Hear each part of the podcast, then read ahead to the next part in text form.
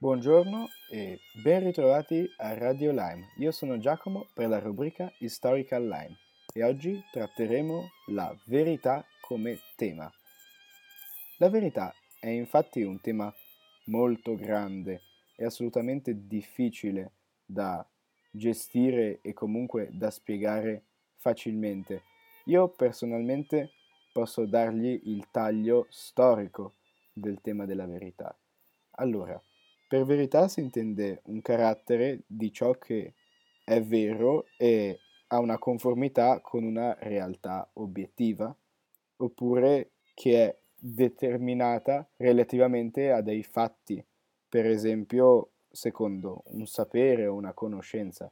E penso che sia proprio questa seconda natura della verità che la lega alla storia. I fatti storici sono una verità storica, come pure i personaggi della storia sono delle verità storiche, cioè sono delle verità per cui noi abbiamo scoperto e conosciuto questi personaggi e questi fatti e che sono quasi indubbiamente veri. Dico quasi perché comunque c'è e rimane un aspetto della relatività di qualunque cosa. Infatti la percezione di ogni essere umano non sarà mai la stessa e questo per coerenza non porterà alle stesse conclusioni. Un esempio banale che ci fece il nostro docente di storia la prima o una delle prime lezioni, adesso non mi ricordo più bene. Allora, lui ci disse che c'è la verità storica che sono dei fatti concreti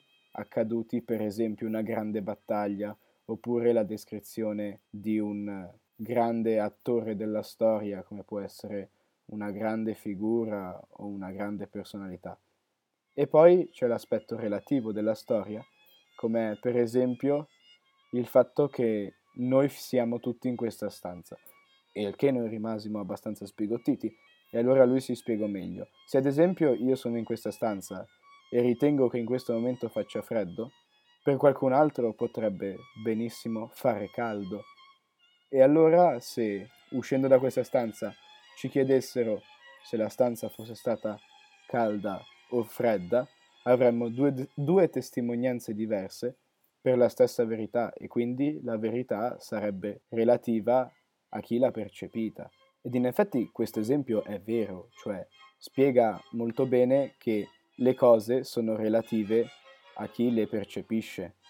Tuttavia, la storia possiede anche la sua verità che non è così intaccabile come il calore percepito all'interno di una stanza, perché infatti la storia si preoccupa di analizzare documenti, fare molta ricerca per dare e per spiegare degli avvenimenti che sono realmente accaduti, come per esempio appunto riprendo l'idea delle grandi battaglie che per quanto possano essere state diversamente percepite dagli uomini che le hanno vissute, sono realmente accadute, cioè concretamente ci sono state delle grandi battaglie, oppure ancora dei, dei grandi fatti importantissimi durante la storia che hanno segnato per sempre l'umanità, come per esempio la nascita del nazismo, oppure le rivoluzioni, eccetera.